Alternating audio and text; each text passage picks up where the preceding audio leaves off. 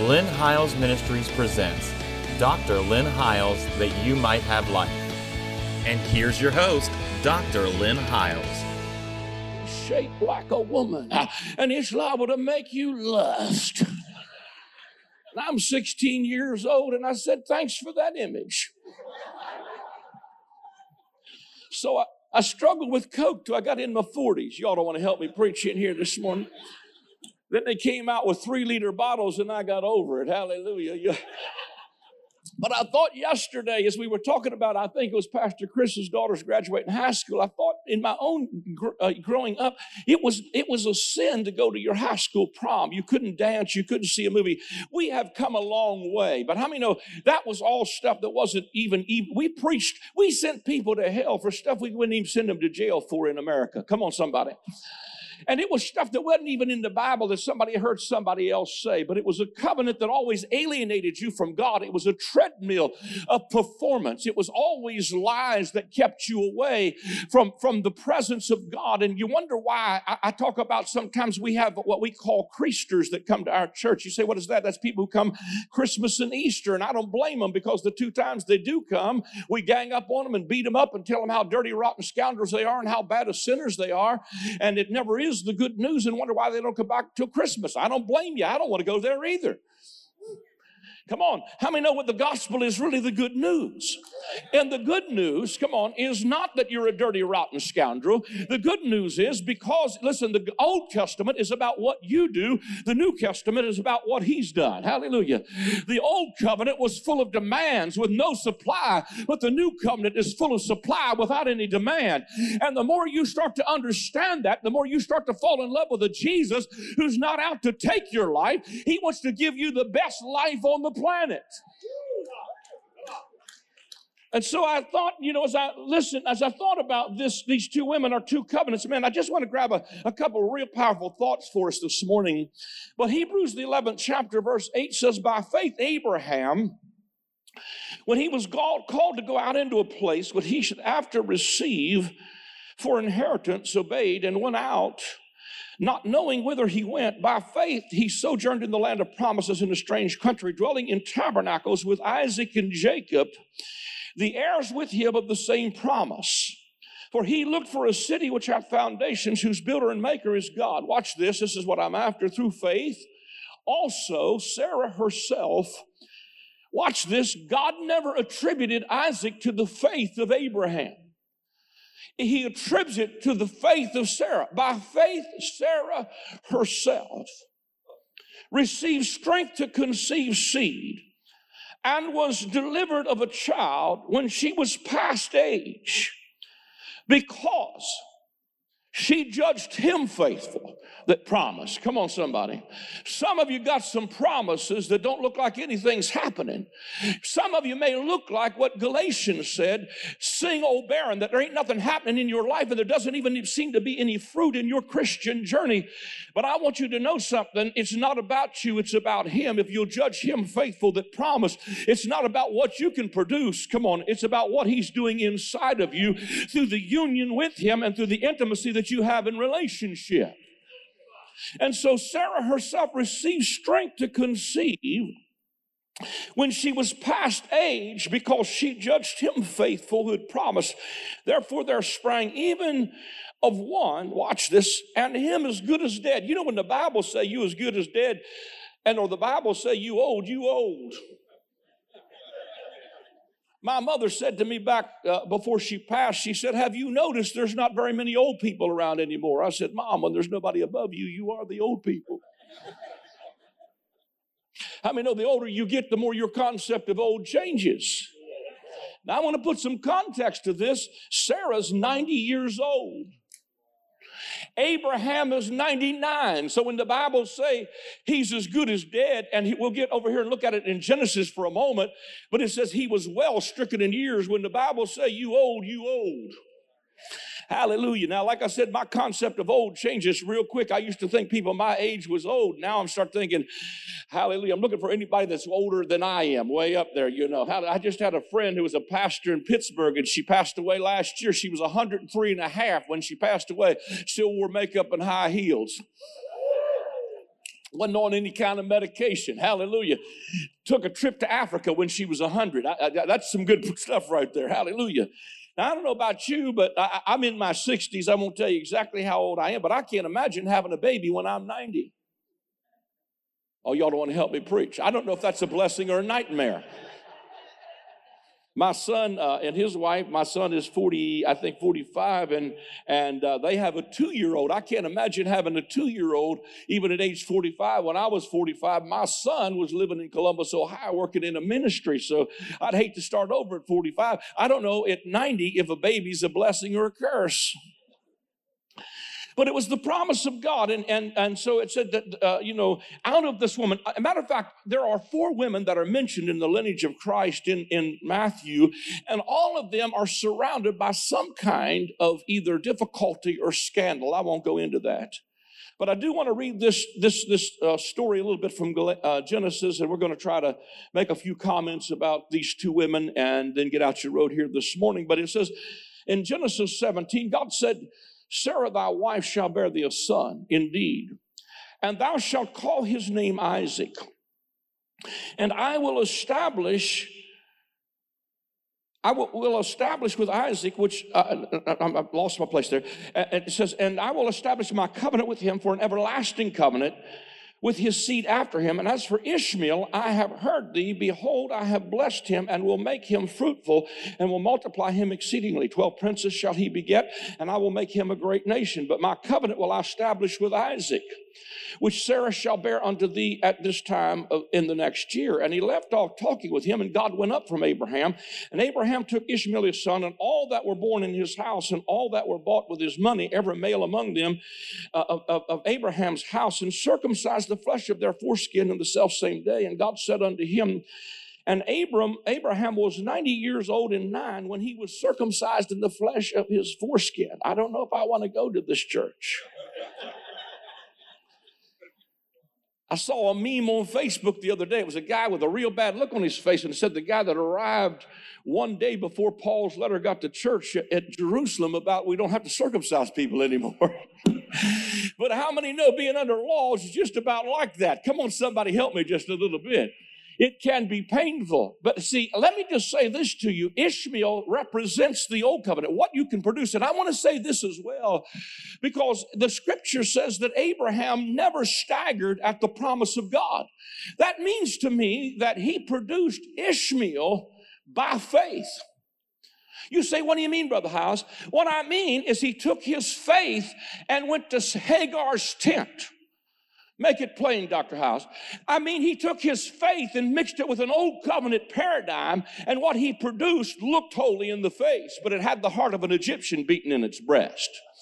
And God said, This is not what's going to be the heir. What you can produce with your faith and your works and your labor and your sweat and your human performance, come on, somebody, is only going to persecute something a little bit later. And if you don't think your personal choices make any difference, that one trip to Hagar's tent 2,000 years later, what's happening in the Middle East now, right now, is them still fighting each other over one trip to Hagar's tent. If you think it don't make a difference what you do, you might ought to rethink that. Come on, somebody. And I really think even a lot of our political problems would go away if we start preaching the right covenant because it affects everything and how people think on every level. I'm going to tell you, there is a massive reformation going on. There's a movement called grace. Uh, somebody's going to be captured by it after a while, and they're going to begin to walk in a different way and say, Listen, man, I have taken my faith and tried to hold my mouth the right way, say it the right way, and I'm not against the word of faith. I'm just saying if you have faith and don't have grace, uh, you're going to get out of balance. Uh, and if you have grace and you don't mix it with faith, you're going to, because it's not either or. It's the dynamic duo. It is by grace through faith. Uh, and when you get grace and you realize what God's already done for you, who He's already made you to be, who you're already in union with, who already lives inside of you, once you know who you are, come on, somebody, and you start to believe it, what you do won't happen out of trying to be something. It'll happen because you already are. Hallelujah. Now, let me come on back here just for a moment to set the stage for this because God drops back by. He gives him the promise of God, tells him it's not going to be Ishmael that's going to be the heir. And you know, let me just say this concerning Ishmael Ishmael looked so much like what we're looking for. That Abraham would pray, Oh God, let Ishmael live forever. In other words, we're trying to hold on to a religious system that really looks holy. It looks good. It looks like Abraham in the face but it's got the heart of an Egyptian. It's full of bondage. It's a slave mentality. It's not a sonship mentality. It's an orphan mentality that don't know that God is Abba. He is daddy. He's not an old man on a Victorian chair with a club in his hand ready to slap you upside your head. He's a good, good father. Hallelujah. And he likes to dote on you. He likes, as a matter of fact, it is his good pleasure to give you the kingdom. That's how God enjoys himself. My response is, come on, hallelujah. Enjoy yourself today, Abba. Hallelujah. Enjoy yourself. Give us the kingdom. Now, let me go on down through here, but it goes on to say that God began to drop by. He was 90 years old, nine, when he got uh, when he got circumcised. God drops by the tent. I'm going to skip through some of this a little bit, but the, the, the angels of the Lord come back by his tent a little bit later in the same chapter, or chapter 18 the Lord appears to him in the plains of Mamre in the tent, and he goes and he tells Sarah, he says, Go dress a kid and get, bake ready some cakes. In verse 9 of chapter 18, he, uh, uh, it says, and, and they said unto him, Where is Sarah thy wife? He said, where, where is Sarah thy wife? And he said, Behold, in the tent.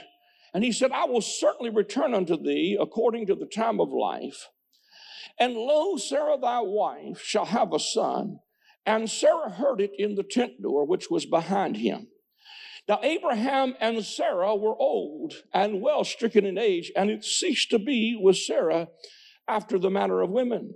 Therefore, as Sarah laughed within herself, saying, After, watch this, here's the key thought that I want to share this morning. And, and, and she laughed within herself, saying, After I am waxed old, shall I have pleasure? My Lord also being old. And the Lord said to Abraham, Wherefore did Sarah laugh and saying, Shall I surety bear a child which am old? Is anything too hard for the Lord? At the, at the appointed time, I will return to, to thee according to the time of life, and Sarah shall have a son. And Sarah denied, saying, I laugh not, for she was afraid. And, she, and he said, Nay, but thou did laugh. I want to just stop and tell you this this morning. Sarah is in the tent. And they, listen, do you think this is the first time in 90 years they've ever tried to have a baby? The pressure to produce somehow will drain the romance out of this thing. If you've ever known couples who are trying to have a child and they go through all kinds of stuff to try to conceive a child, and you've had this promise of God for years and you can't conceive. I'm going to tell you what, it's probably going to get the romance out of this because it's like, okay, what? It is 933. I, my temperature is 100.3. I am ovulating. Let's go. We are going to have this baby. How many know after a while, you're going to lose that love and feeling? Y'all ain't going to help me this morning. You say, why are you telling us this, Brother Hiles? Because the pressure we put on people to produce something beyond their natural ability has literally drained the joy out of their relationship with Jesus. Come on, somebody. And what we've done is make it so mechanical and we've made it so methodical and we've made it so uh, uh, uh, uh anesthetized that we are literally don't have any feeling. It's just so mechanical that we're going through the motions of Christianity. And I don't think that Sarah was laughing simply at the fact that she, that God was giving her this promise. I think this is the question and she hears the angel of the Lord say, I'm going to return unto you and you're going to have a child according to the time of life. You're going to have a baby. And this was her question. She didn't say, Can I have a baby? She said, Forget a baby at this junction. I just want to know if I can have pleasure again. Y'all don't want to help me. Hallelujah my Lord also being old. Have you seen, I, I, think she's probably, have you seen the old man sitting outside that tent? He looked like a sweet potato with toothpicks for legs, looked like a California raisin with a hat on out there. Got stubble for a beard. Come on, somebody. And I just want to know at this point, I want to know not can I have a baby, I just want to know if I can have pleasure again with my Lord. Y'all hear where I'm coming from. I want to know if, oh, hallelujah, I want to know if I can start to enjoy the journey again. I want to know if I can get my joy back. Hallelujah. I want to know if I can get my peace back. I want to know if I can, listen, can I tell you when I got an understanding of the grace of God and I started understanding that my righteousness was not on the basis of my performance, can I tell you my peace started to come back? And when my peace started to come back, I started to get a sneaking grin on my face like I'm not in, I'm not out, I'm not, he loves me, he loves me not. I hope I die and he loves me. He loves me, he can't stop loving me. It's a divine romance. Uh, it is a joy. It is an enjoying the journey. Come on, somebody. Hallelujah. And the moment I realized I was righteous, I got my peace back in the third dimension started to hit me. I got my joy back. Uh, and when I got my joy back, uh, the Holy Ghost said to me, Here's what gave Sarah strength to conceive. She, by faith, received strength to conceive. I said, What was the strength? He said, The joy of the Lord is your strength. When you get the joy of this relationship back, that it's not about rules, it's about a relationship. It's about falling head over heels in love with the lover of your soul who is not mad at you, he is mad about you. Abraham walked through the tent. By the way, he just had lunch with Melchizedek. You say, who is that? That's the priest of the Most High God. And the new covenant says he's a more excellent priest than Levi was. Melchizedek is the priest of the new covenant. And all Melchizedek does is he serves bread and wine. What's bread and wine, Brother Hiles? It's the finished work of Jesus Christ. It's the covenant meal. This is my body. It's the inauguration of entering into a new and better covenant. It's the communion table. Abraham has lunch with Melchizedek. I love this. Let me just have a little fun here this morning. He walks through the tent that night and he looks, he said, Miss Sarah, I've been thinking about stuff today. I ain't thought about it for a long time. And that 99 year old man had a grin on his face. Y'all don't want to help me preach up in here. And Miss Sarah is 90 and she said, You know what? I've been thinking about it too. Her teeth ain't in a glass. Y'all don't want to help me preach. It don't smell like Ben Gay in the tent tonight. Hallelujah. Matter of fact, it smell like Chanel number five. Y'all don't want to help me preach. The stockings aren't hung by the chimney with care. She done made a trip to Victoria's Secret. Hallelujah. And, and, ain't much of a secret left. I, I, I don't know if I could preach like this on Sunday morning or not. Hallelujah. Hey, hallelujah. And man, I mean, she, her, the, the hose ain't down to her legs because she don't have enough leg to hold them up anymore. Mama looking good. Something about new covenant will make your longevity come back. Matter of fact, she was so good looking that Abraham had to lie about her to the king to keep the king from. Sl- That's one fine woman up in there. Come on, somebody.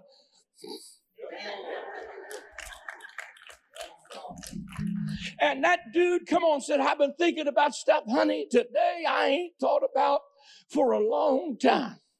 And what happened was they forgot about, I got to produce something.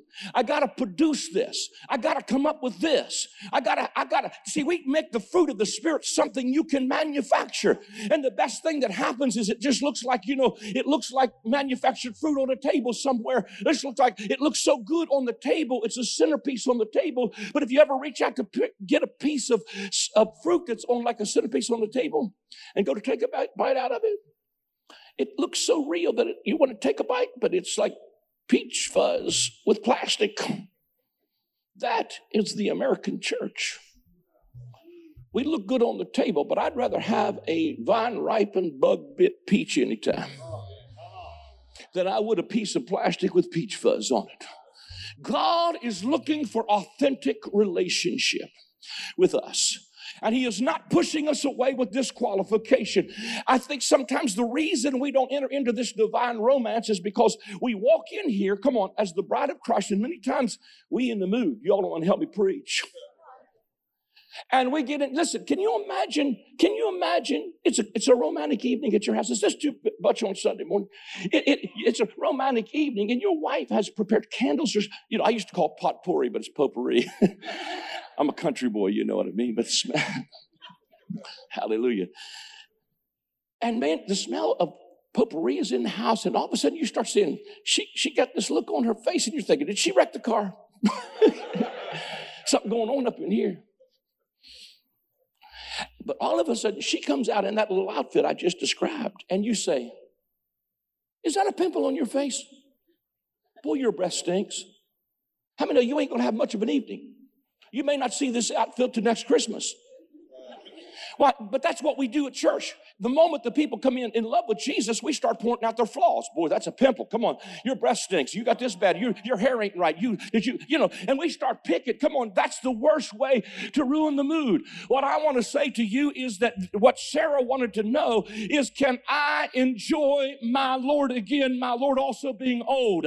These women are two covenants, but I'm telling you what's happening to the church. I believe at Calvary is they're falling in love with Jesus, and you don't have to make them do anything. Come on on. It is not the pressure to produce, but once you fall in love with Jesus, guess what?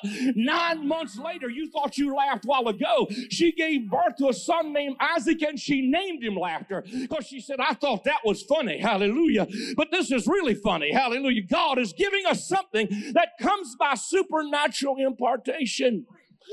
Let me give you one more. I got just a couple more minutes. I think about I think about Jacob, Rachel, and Leah. Jacob goes to the house of Laban. These two women also represent two covenants. And Jacob goes to the house of Laban and he says, I am in love with Rachel. Do you know that Rachel's name means a young lamb? How many of you in the room today are in love with the lamb? How many of you want to marry the lamb? Come on, somebody. You want to be in union with the lamb. I love the lamb. I came to church. Uh, I came to the house of Laban. I want to get married to the lamb. And so you go, she, he, Jacob must have went to the church I did. So you go to Laban, you say, what do I got to do to get the lamb? He said, well, you got to work. You got to work, man. You got to work for seven years. You got to produce because when you work, after you work, one of these days, like a carrot in front of a rabbit, one of these days, you're going to get this. And we're on the threshold, we're on the brink, and it's one some glad morning, and it's always way out there, and nobody ever gets that carrot until we get so tired of chasing it. We're wore out. But Jacob does it. He does exactly what I did seven long years. He works to get Rachel. But she's got an older sister named Leah. Now, Leah's name means weary. So he's going to work for seven years, but all he's going to get's weary. Her name also means a wild cow. The scripture says, King James is nice, uh, nice about it, said she, she was tender eyed. Another scripture said she had a wild looking eye. My brother in law said she had blue eyes, one blue north, one blue south. At two, she was a 10, and at 10, she was a two. Oh, come on, somebody. Come on, have a little fun with me here this morning. But Jacob says, I'm in love with the lamb. And, and, and he says, Well, what you got to do is you got to work, man. You got to work for seven years to get the lamb. So they go through this big celebration. And it's a week long celebration. And man, in those days, they partied on. I don't know what the deal was exactly. But they also used a veil. They put a veil over her face.